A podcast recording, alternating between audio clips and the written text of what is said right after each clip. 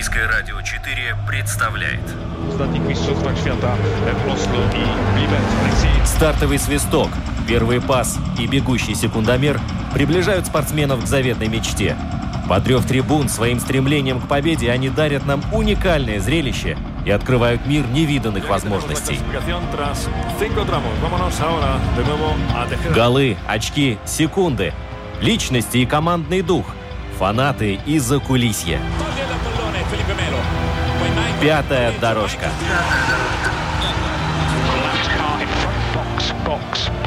Роман Антонович, Владимир Иванов. Мы говорим о спорте.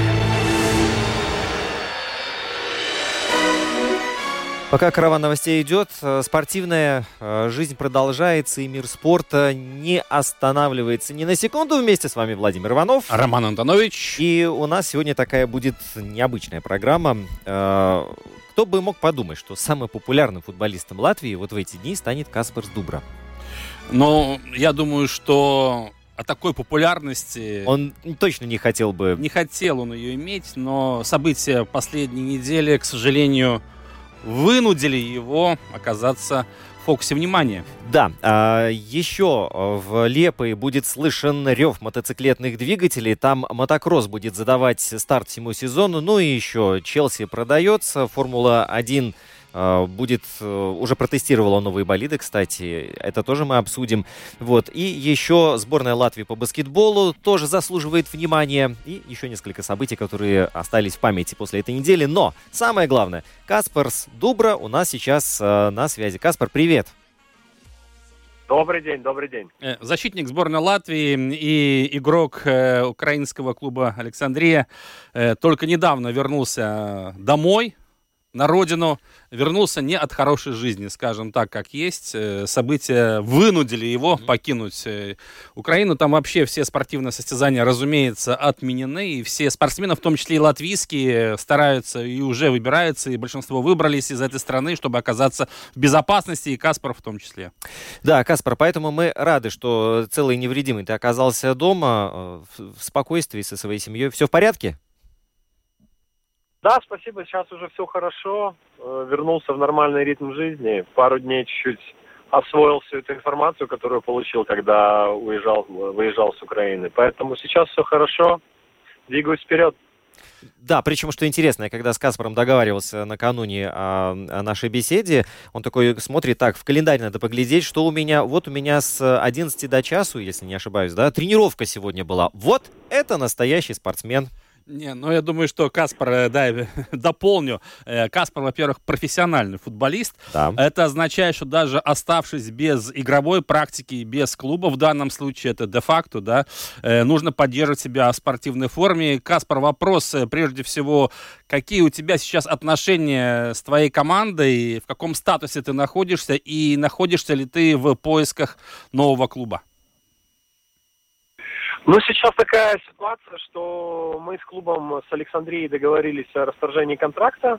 У меня контракт действовал до конца мая, поэтому в связи с этими обстоятельствами, которые происходят сейчас, да, мы договорились, что мы досрочно разорвем по обоюдному согласию контракт и будем двигаться каждый в свою сторону. Поэтому сейчас я в поисках нового клуба, поддерживаю форму с одной из рижских команд, и общаюсь с клубами насчет будущего. Поэтому сейчас в поиске, тренируюсь и жду.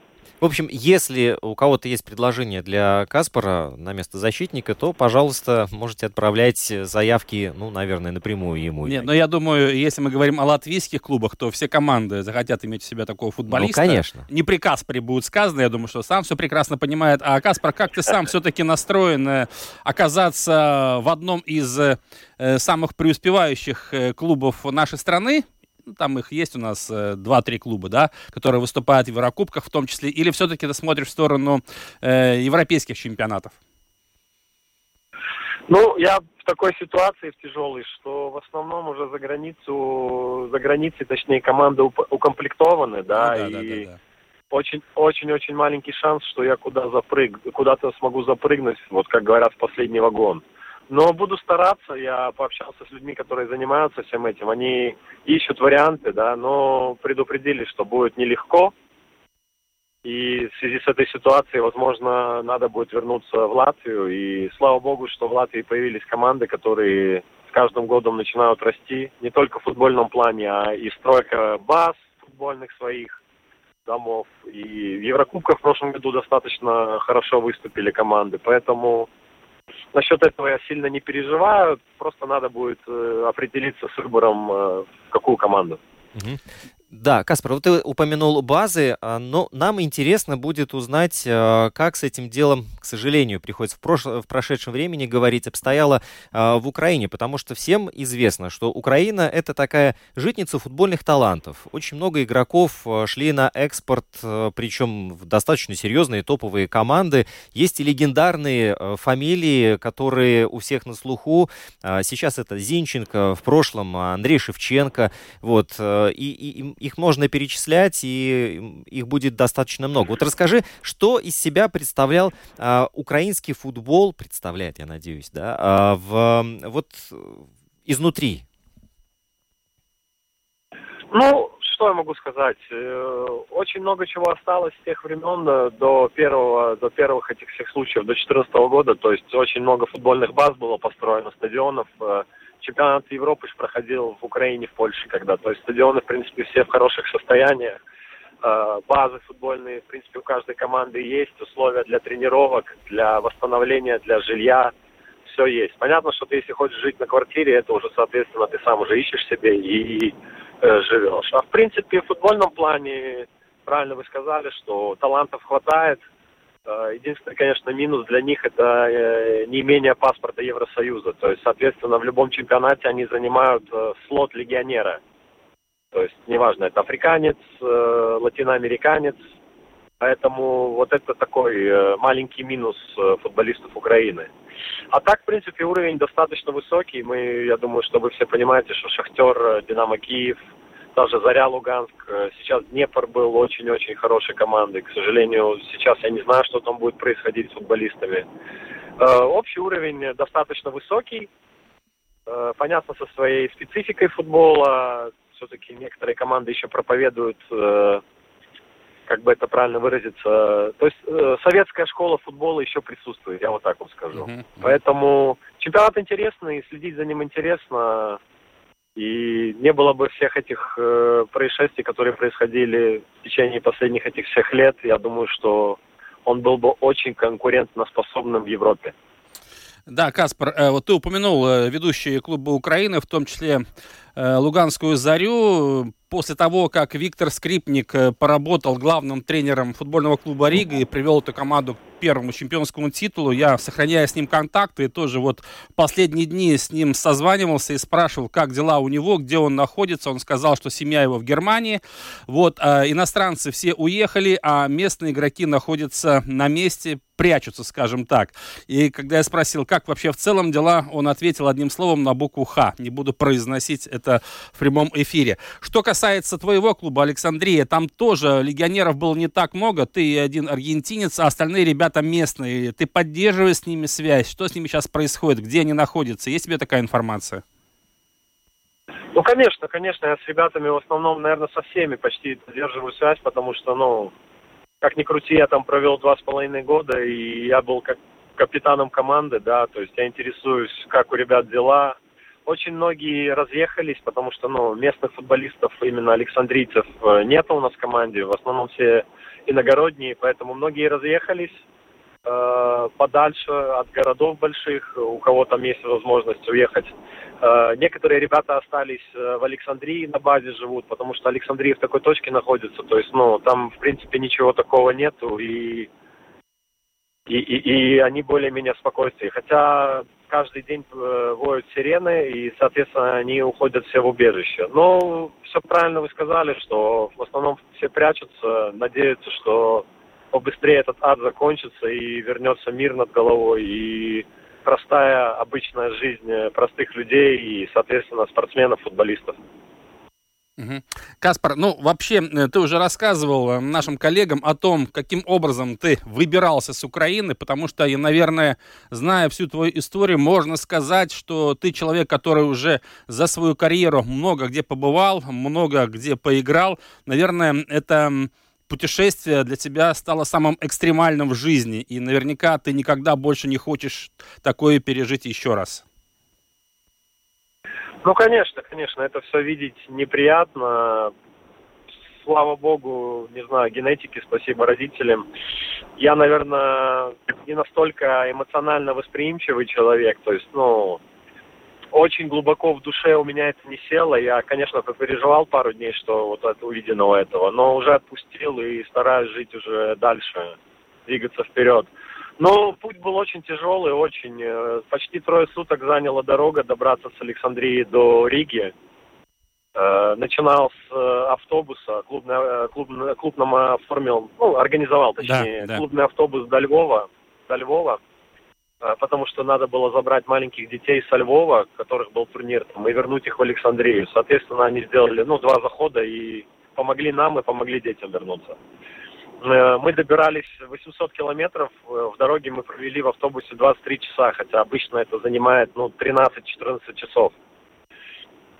После этого мы нашли во Львове водителя, который был готов за плату довести нас до границы, потому что люди не рисковали туда добираться без нужды.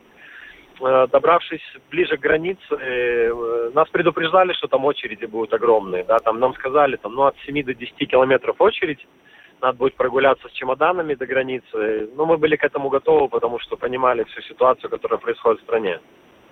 Подъезжая к границе, мы увидели, что очередь не такая, как нам обещали или предполагали, а очередь была в 25 километров. И мы с аргентинцем вдвоем, взяв чемоданы в руки, я повезло, додумался взять поменьше вещей. Аргентинец набрал максимально вещей, 2 чемодана по 30 килограмм и еще 2 рюкзака он взял. Ну и вот мы 25 километров шагали в сторону границы. На полпути аргентинец понял, что все очень тяжело, и я его уговорил. Он мне доверился все-таки 1 чемодан с вещами, которые более не нужны, выкинуть в лес, потому что идти было тяжело, там местность гористая, холмистая, холмистая. Да, она холмистая, и то есть ты идешь постоянно то в гору с этим чемоданом, то вниз, и устаешь очень прилично. Мы добрались каким-то образом, там получилось у нас в дороге около 6-7 часов. Пешком? Подходя к границам, да, пешком, да, с чемоданами. Подходя к границе, мы понимаем, что людей очень много, и очереди ненормальные. Чтобы попасть на границу, была такая предграничная зона. Мы там отстояли где-то 4 часа, наверное. После этого мы попали только на границу. И плюс-минус это мы уже в дороге были около 2 суток. Пришли туда в очередь. Очередь была разделена на три очереди таких. Одна очередь для детей с мамами, потому что мужчин же не пускают. Ну да. И вот на этом заострить внимание хочу, потому что это очень, самое, наверное, психологически тяжелое было, потому что мужчины приходили, провожали семьи свои, и, соответственно, дети не понимали, потому что дети маленькие, очень, наверное, в такой ситуации стрессовые, плачут, эти крики, они не понимают, почему отец не может с ними пойти. Но вот это, наверное, самое тяжелое было, потому что у меня дочка у самого 2-летняя, и в этот момент я себя ставил на их место. И такое было, трогательный момент, очень тяжелый. Простояв в этой очереди, то есть очередь была, на то, что я рассказывал, на 3 части поделена. Первая для мам с детьми, вторая была для, даже не знаю, как они так разделяли, для, наверное, девчонок украинских, женщин, которые просто, и иностранцев, европейцев. И 3-я очередь была для темнокожих, арабов, то есть студентов. Мы стояли в этой во 2-й очереди, получается, с 12 ночи до 7 утра, на улице минус 3, минус 4, мы не евшие, не спавшие 2 суток, отстояли 7 часов и ничего не добились. Как стояли, так и стояли, плюс-минус. Мы в этой ситуации решили, что надо искать ночлег какой-то с новыми силами, потому что 2 суток толком не спавшие, решили, что надо что-то найти. Ничего не нашли. И начали звонить в посольство. Я звонил в латвийское посольство, аргентинец звонил в аргентинское. Ну и вот в этот момент нам очень сильно повезло, что аргентинское посольство, которое находится в Польше, нашло нам добровольцев, поляков, которые бесплатно, их никто не заставляет, помогают беженцам, можно сказать. То есть мы в этот момент считались как беженцы. Да, да. Угу. И они нашли женщину, которая взяла, села в свою машину личную, пересекла польско-украинскую границу, забрала нас, согрела, дала перекусить и каким-то образом вклинилась в эту огромную очередь. Видно, повезло, что водители, которые были рядом, они спали, потому что, ну, там очередь это сутки, двое надо стоять. Ну и все, и мы прониклись в эту очередь, 3 часа постояли в этой очереди, еще поспали мы, потому что уже без сил были совсем. Ну и вот так вот мы прошли границу с помощью добровольцев, которые после этого еще нас отвезли на свою штаб-квартиру, разрешили помыться, покормили и организовали транспорт мне до города Люблин. Мой отец меня там встречал, а аргентинцы отвезли до Кракова. И плюс-минус в каждую сторону, то есть меня один водитель отвез в Люблин, 250 километров там получилось, а аргентинцы тоже там 250 до Кракова. И все это было бесплатно. Ну да. Так что вот такой вот путь у меня был, тяжелый. После того, как вы с аргентинцем, по-моему, Спинелли, да, его фамилия, расстались, да, вы находитесь на связи, что он рассказывает, как он этот кошмар пережил? Ну, ему, конечно, наверное, намного тяжелее, все-таки у него менталитет совсем другой. Mm-hmm. Да, то есть я как бы в Украине уже был 2,5 года, я понимал, что можно ожидать всего, то есть напряжение было постоянно. Когда-то оно спадало, когда-то оно было повыше. Я был готов, в принципе, что возможно такая ситуация. Он готов не был к такой ситуации, поэтому я ему, наверное, такой был, как старший брат в этой ситуации, и... Я язык знаю, я понимаю, что куда двигаться и так далее. И он мне такую маленькую рекламу сделал в Аргентине на всех телеканалах. Сказал, что если бы не я, то он бы, наверное, не выбрался и не знает, что бы было дальше. Поэтому мы с ним поддерживаем связь, он очень благодарен мне, я ему. То есть мы друг друга поддерживали в этой тяжелой ситуации. И слава богу, у нас все получилось, мы добрались до... Я до Риги, он до Аргентины, по-моему, на днях долетел. Ну да, Каспар, не думал, может быть, все-таки махнуть в такой ситуации в Аргентину? В Аргентину, да. Да, я думаю, что там тебе клуб уж точно найдется неплохой. Была такая шальная мысль? Да, не было. Хотелось, честно, домой к себе побыстрее и пару дней отдохнуть от всего этого, полностью отключиться, побыть с семьей и не думать ни о футболе, ни о том, что происходит. Хотя тяжело, честно скажу, потому что очень много у меня не то, что партнеров по команде там осталось, а именно я подружился с семьями, с другими. И конечно. Тяжело это все смотришь, когда и переживаешь, спрашиваешь, поэтому такое, да. А, наверное, неприятно. Вообще, я думаю, что даже сложно нам представить здесь, находясь в студии, что переживала твоя семья, твои близкие, твоя жена, твой ребенок тоже, да, когда все это происходило. Это, наверное, кошмар какой-то, да, потому что действительно непонятно, что там происходит, но все понимали, что там опасно уже было оставаться. Ну, конечно, семья переживала, и родители мои переживали, и жена. То есть, ну, слава богу, что была связь, и латвийские операторы сделали в Украине, то есть, если ты находишься, бесплатно все, то есть, я был постоянно на связи через интернет, через мессенджеры, через звонки, поэтому было чуть-чуть полегче. Я мог выйти на связь, сказать, где мы, как мы, что у нас, где мы, и куда движемся, и, соответственно, и им было легче из-за этого. А вот в эти последние дни тебе часто приходилось видеть военных в городе, где-то на постах, на дорогах? Было видно, что ситуация вот... Накаляется. Да, накаляется. Ну вот на автобусе, когда мы ехали, конечно, мы истребители над головой видели и почувствовали, когда они пролетели. Такое было, как воздушное давление на автобус. Мы так почувствовали, что качнуло. Вертолеты видели, танки видели, БТРы видели, но... Слава богу, нас никто не трогал. 3 раза нас остановили, проверили наши документы, армейцы Украины. И, в принципе, все. То есть выстрелов, взрывов, слава богу, я ничего этого не видел, не слышал, и пронесло нас. Каспар, давай вернемся к футболу. Понятно. Вот у меня такой вопрос. Отличие менталитета. Ну, ты же играл и в латвийских клубах, да, и вот ты играл в украинском. Вот в чем разница для латвийского игрока, что здесь, что там? Ну, я думаю, что начнем с того, что все-таки чемпионат Украины, он более, не менталитет даже играет роль, он более интенсивный. Да, там чуть-чуть другие скорости принятия решений на футбольном поле. И менталитет, я бы не сказал, что он очень схожий, но похож. Особенно, наверное, вот моего возраста футболисты, которые еще чуть-чуть застали эти 90-е года, там, начало 2000-х. То есть в этом плане адаптироваться к Украине, к чемпионату Украины будет легче. Вот футболистам, наверное, которые помоложе сейчас, туда поехать, для них будет, наверное, такая легкая, не то что... Не дикость, но такое будет... Все-таки очень много чего осталось там с Советского Союза, да, то есть нету ни в некоторых городах, я, например, жил в Александрии, нет ни одной новостройки. Нету, например, даже Макдональдса, то есть есть два ресторанчика маленьких и все. Uh-huh. Поэтому я к этому привык, свыкся, и нормально было. А как вот другим бы футболистам влиться в жизнь Украины было бы, я не знаю, тяжело сказать. Но самое основное, это, конечно, чуть-чуть другие скорости, темп игры и принятие решения на футбольном поле. Каспар, ну, согласен с тем, что все-таки до сих пор гегемония киевского «Динамо» и донецкого «Шахтера», все-таки она велика. Если мы посмотрим даже на турнирную таблицу, на результаты матча, то видно, что эти две команды, которые успешно выступают и на международной арене, в Еврокубках, все-таки заметно превосходят все другие команды чемпионата Украины. Конечно. Они явные фавориты. У них, начнем с того, что возможности чуть другие, финансовые. Они делают...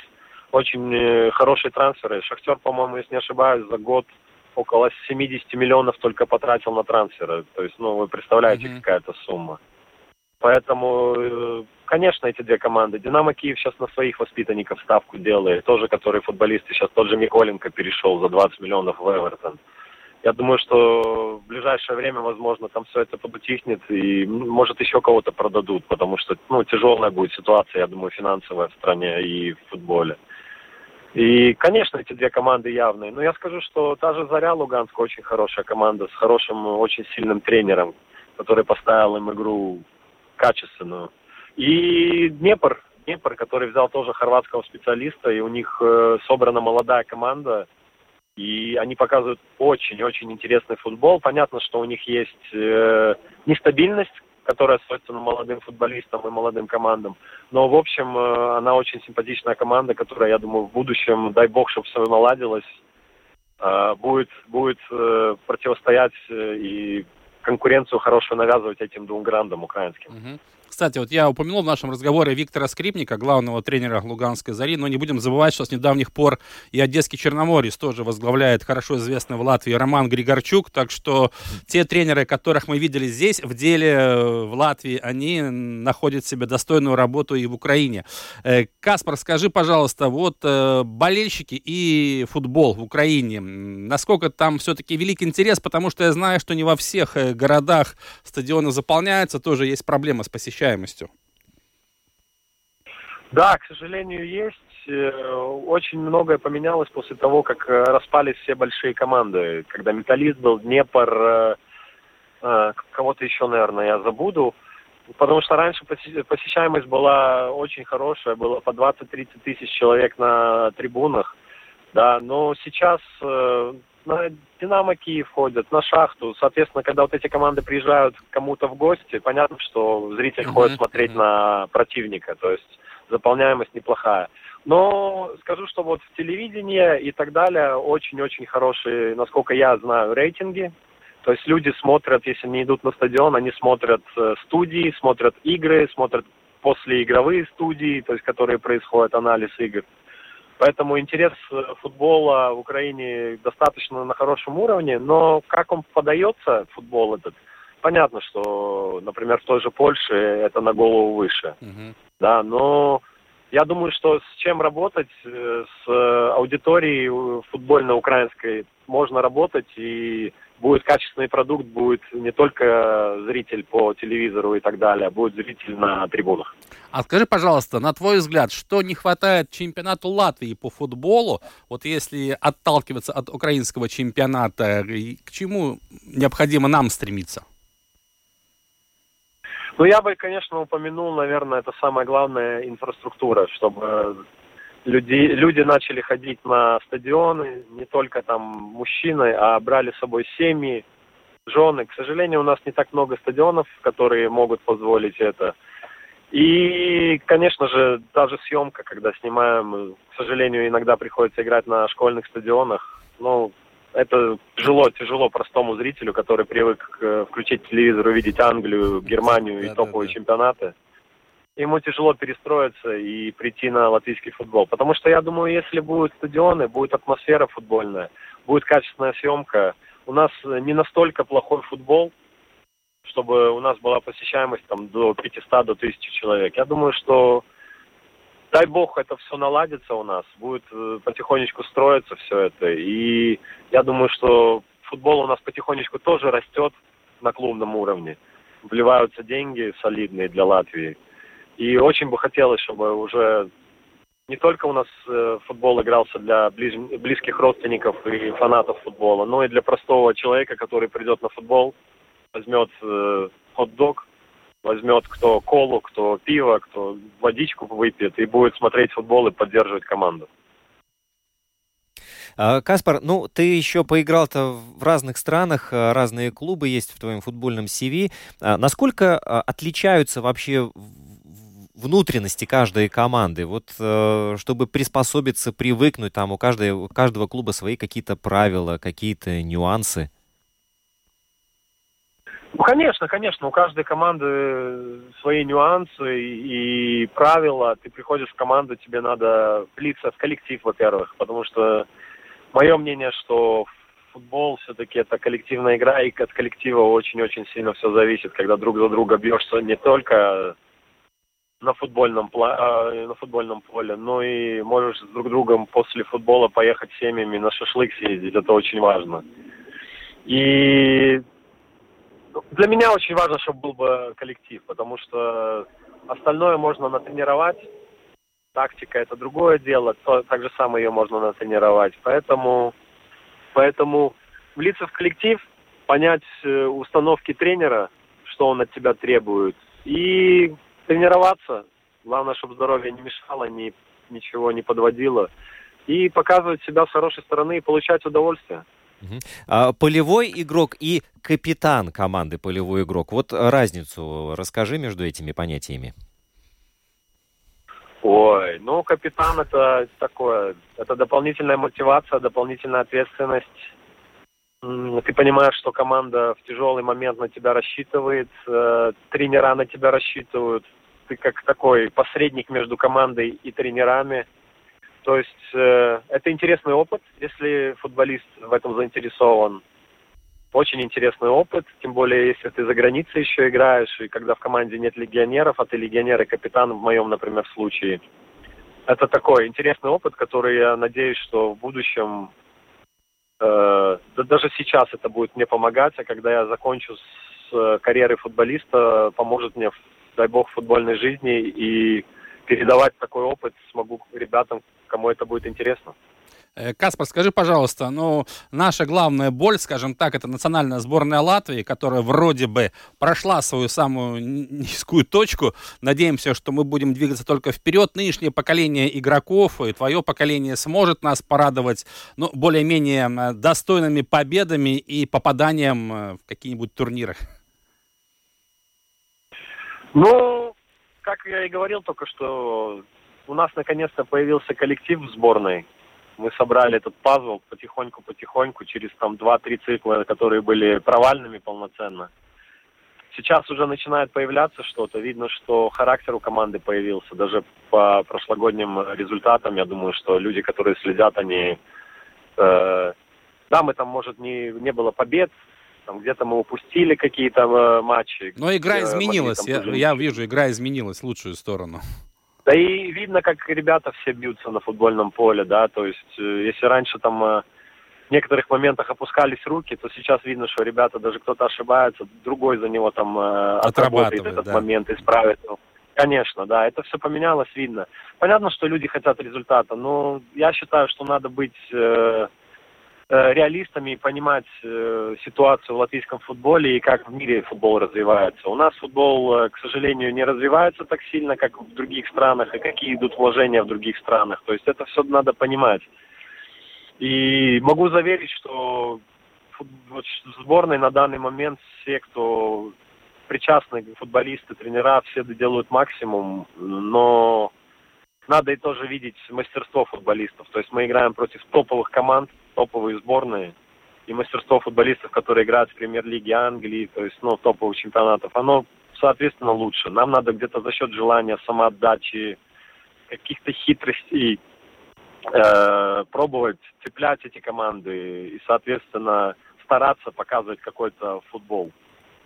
Не, ну на самом деле, если мы посмотрим последний отборочный цикл, там только у одной команды мы не отобрали очки, это сборная Нидерландов, да и то мы с этой командой сыграли очень здорово, 0-2-0-1 поражение, но это были вполне смотрибельные игры, очень зрелищные. То есть, получается, можно связать фигуру главного тренера Даниса Казакевича вот с этим, ну, не знаю, ну, ренессансом сборной? Ну, хочется верить, да, но в любом случае, все-таки главный тренер у нас Данис Казакевич, значит, на нем лежит ответственность, и все, что мы видим на футбольном поле, идет от главного тренера прежде всего. Ну и, разумеется, от всего тренерского штаба. Ну и такие опытные футболисты, как Каспар Дубра, ну, первые его помощники в этом деле. Поэтому хочется пожелать, чтобы у нашей команды все только шло вперед, развивалось. И надеемся, что в следующих отборочных циклах мы увидим такую же качественную и зрелищную игру. Потому что если раньше действительно наша сборная, было такое впечатление, боялась грозных соперников, выстраивала так называемый автобус пресловутый у своих ворот, то в последнем цикле мы видим, что наши ребята умеют контратаковать,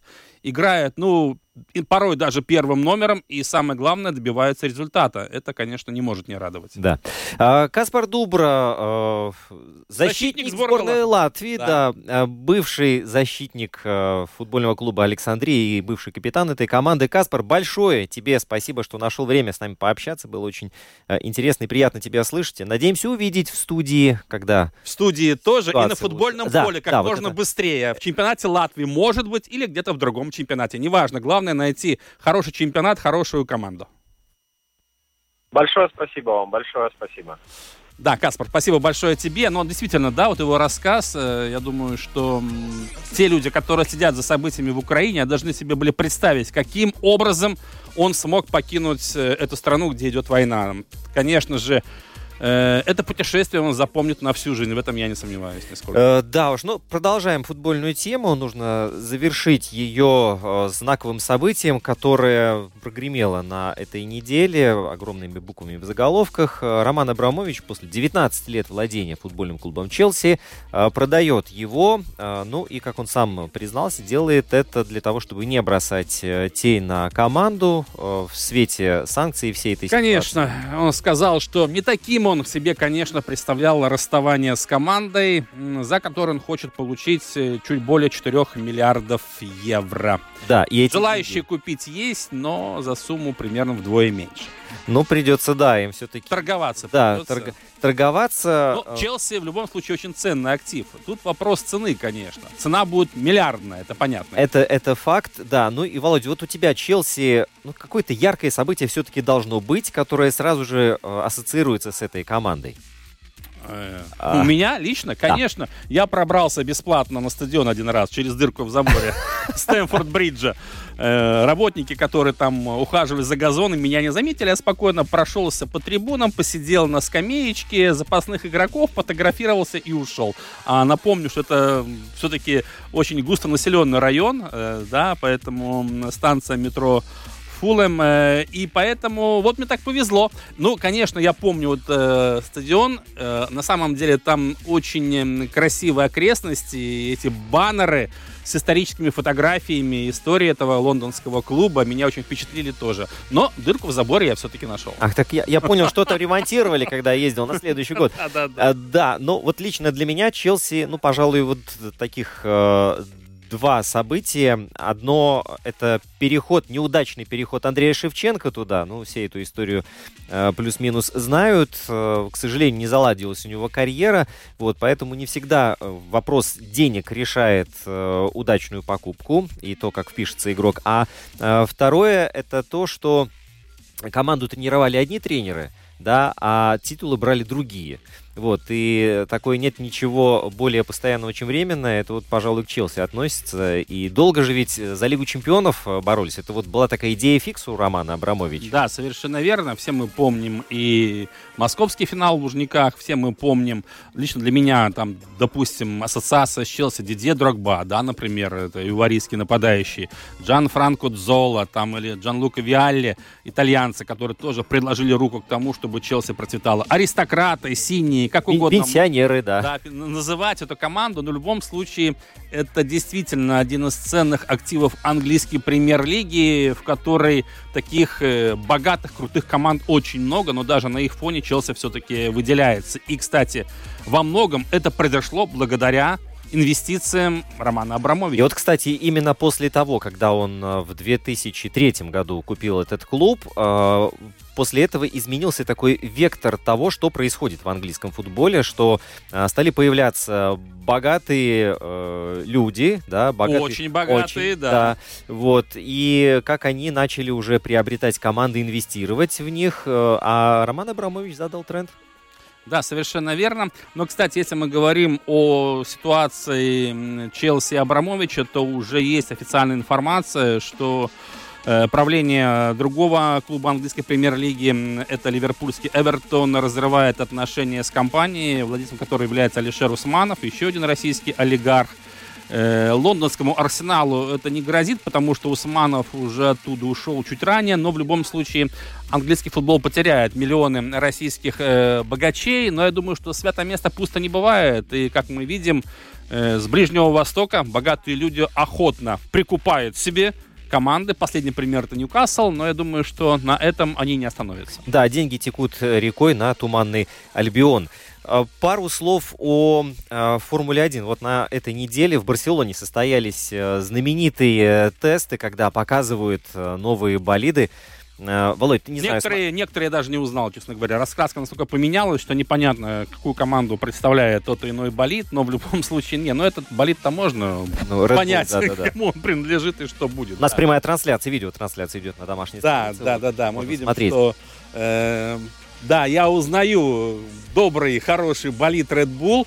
Надеюсь, что в предстоящем сезоне все-таки спор между Red Bull и Мерседесом продолжится. А туда Ferrari еще должны вклиниться, потому что те скорости, Ferrari, которые... Ferrari пусть будет темной лошадкой в данном случае. Хорошо. И той лошадкой, которая изображена, а темная. Хорошо, но видишь, команды столкнулись с тем, что очень странно себя машины ведут из-за того, что прижимная сила теряется. Вот в какой-то момент они начинают словно прыгать на кочках, хотя асфальт совершенно ровный. Так что перед инженерами стоит огромная задача все это исправить. И я напомню, что с этого сезона новый регламент, и машины построены с нуля. То есть все детали какие-то, или даже часть деталей, которую можно было взять с прошлого сезона, они остались в прошлом.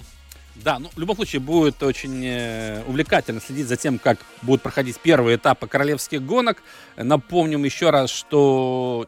Мало того, что традиционного этапа в России не будет, так и вообще спонсорское соглашение расторгнуто. Значит, в ближайшие годы вообще Россия не увидит Формулу-1. Да, баскетбол. Сборная Латвии провела два матча на отборочного цикла к Кубку мира. Да. Вот, и обыграла бельгийцев и в первом, и во втором.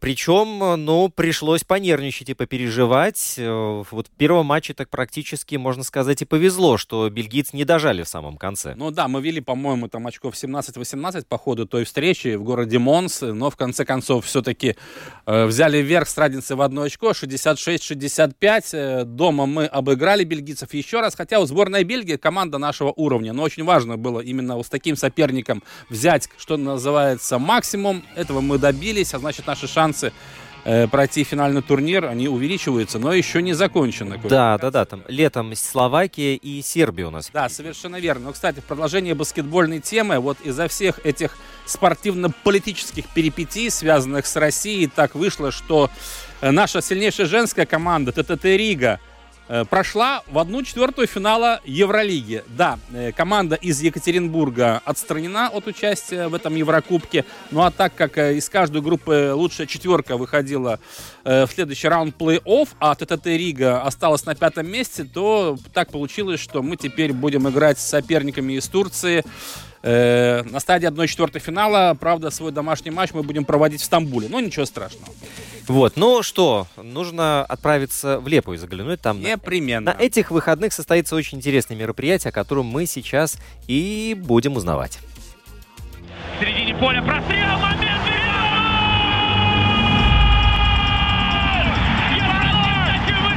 Вообще растворился Тоттенхэм на этом замечательном голландском газоне. Газон этот в замечательном состоянии, действительно. Трава в Голландии растет. Да, с ней никогда проблем не было, да.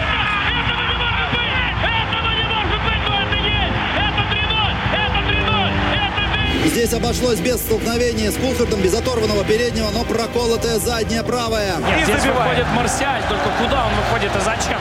110-я минута. Пятая дорожка. Гол за несколько минут.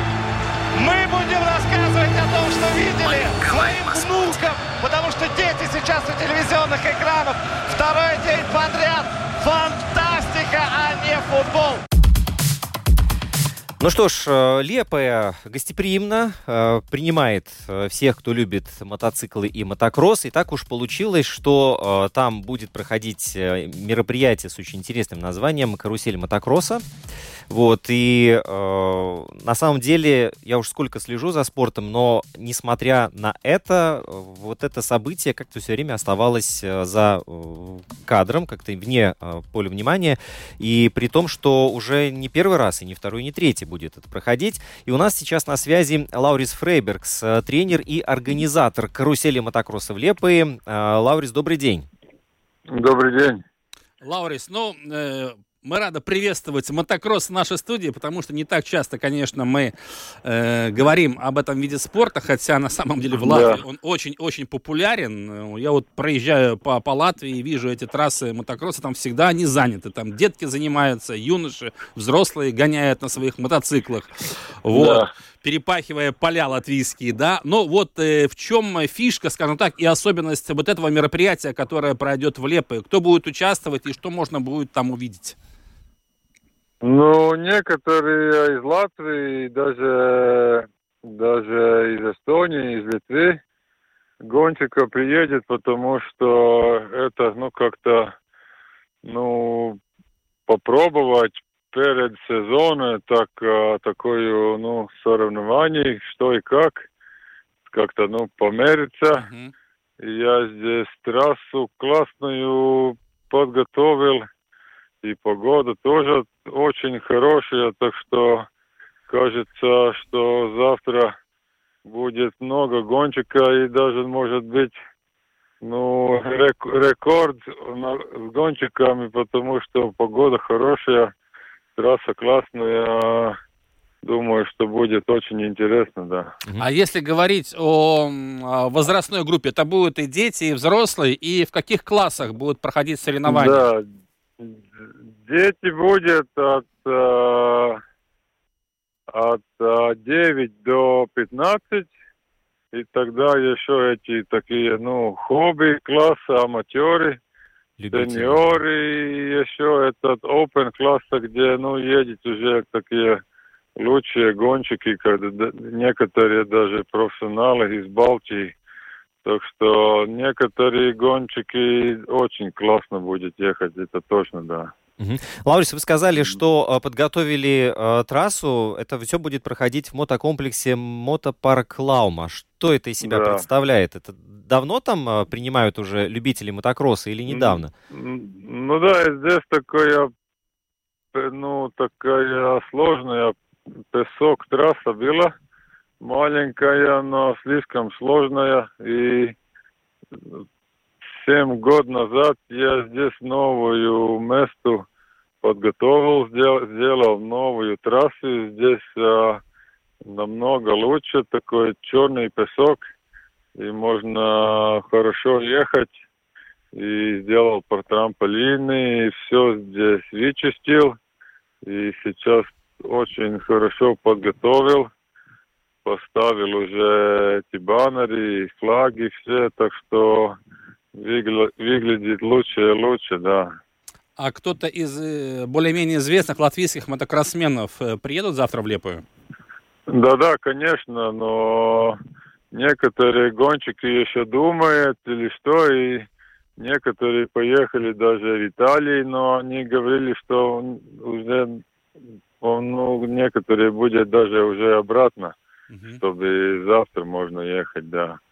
Но уже говорили, что из Литвы точно будет, из Эстонии, так что балтийские гонщики будут. Думаю, что где-то 10 гонщиков точно будет как-то, из этого, про-класса, да. Так что будет интересно, наверное. А говоря о классах, в которых будут проходить соревнования, это какие классы и с колясками будут или нет выступать? Нет, коляски нет. Здесь только соло, мотоциклы, квадри не будет и коляски не будет. Здесь соло, мотоциклы, так что даже эти маленькие юниоры будут ехать, чтобы они могут тренироваться и так что много гонщиков, много зимой тренировались, работали, так что сейчас время показать, что и как, да. А причем будет не только соревновательная часть, но и будет еще и семинар. А вот это зачем нас? Зачем семинар-то нужен? Я сейчас прошлые года два голландцы, которые ехали в чемпионат мира, они придумали делать такой MX Академии, они делают такой семинары, и я научился уже до, это 6 уровней, но сейчас я буду здесь, говорить о первых два, это А и Б, уровень, что и как на мотокроссе ехать. И что самое главное, это я буду у всех как-то, сказать и помочь, чтобы все лучше, это знали, что и как ехать, и что самое главное на трассе, на мотокроссе, на мотоцикле тоже. Так что это очень важно. Лаурис, ты сам в прошлом известный гонщик. Может быть, тряхнешь стариной и тоже покажешь класс? Я 30 лет ехал, много, да, так много уже ехал, так что сейчас лучше свое время все помогу другим гонщикам. Это намного лучше сейчас, чем я сам еду, так что... Да, я так буду делать. Но для себя ты иногда все-таки садишься и гоняешься, нет, по трассе? Где-то один или два раз в год, и все, так что как-то даже не хочется. Да. Наездился в свое время. Да, наездился, да, правильно, да. Лаурис, есть виды спорта, которые динамично развиваются, а есть такие достаточно консервативные. Мотокросс к какому можно отнести? Мотокроссу надо очень много силы и так.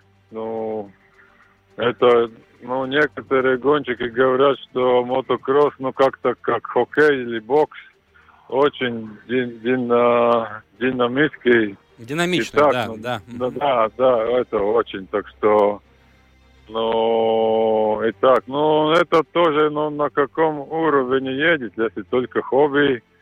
И любители это намного легче, но если хочет стать профессионалом или хорошо ехать, тогда очень часто надо тренироваться, да, это точно. И надо хороший тренер, потому что на мотокроссе очень важно делать правильно, потому что это, опасный спорт. И надо правильно делать, ехать, это очень важно, да. Поэтому надо хороший тренер, кто может сказать, что и как надо делать, да. Лаурис Фрейбергс, тренер и организатор мероприятия «Карусель мотокросса» в Лиепае, который состоится завтра и послезавтра в городе Ветров. Добро пожаловать, если есть у кого-то возможность попробовать-то и посмотреть. Да, Лаурис, большое спасибо за информацию. Да. И пусть мотокросс в Латвии процветает, тем более, что это действительно популярный вид спорта в нашей стране. Спасибо, Лаурис. Ну да, так и будет. Спасибо. Удачи. Да, вот Лаурис Фрейбергс гонялся, сколько помню, вот он постоянно представлял Латвию на международной арене, сейчас уже тренер и проводит семинары. Время бежит. Да, а знаешь, почему он выбрал поменять песок в Лиепае с светлого на темный? Потому что темный лучше видно, когда он летит, вот поднимается в воздух. Да, что-то со спидвеем похоже. Да, кстати, да. Что ж, дорогие друзья, программа «Пятая дорожка» завершается сегодня. Быстро пролетело время. Мы говорили и о баскетболе, и о Формуле-1. Очень много узнали о закулисье и испанского, хотел сказать. Украинского чемпионата, да. Вот, вместе с вами этот эфир провели Уна Голбе, наш звукооператор, Роман Жуков, видеорежиссер, Владимир Иванов напротив меня. Роман Антонович напротив меня. Друзья, болеем только спортом, встречаемся ровно через неделю. Множество спортивных событий, о которых нужно будет поговорить. Всем пока-пока.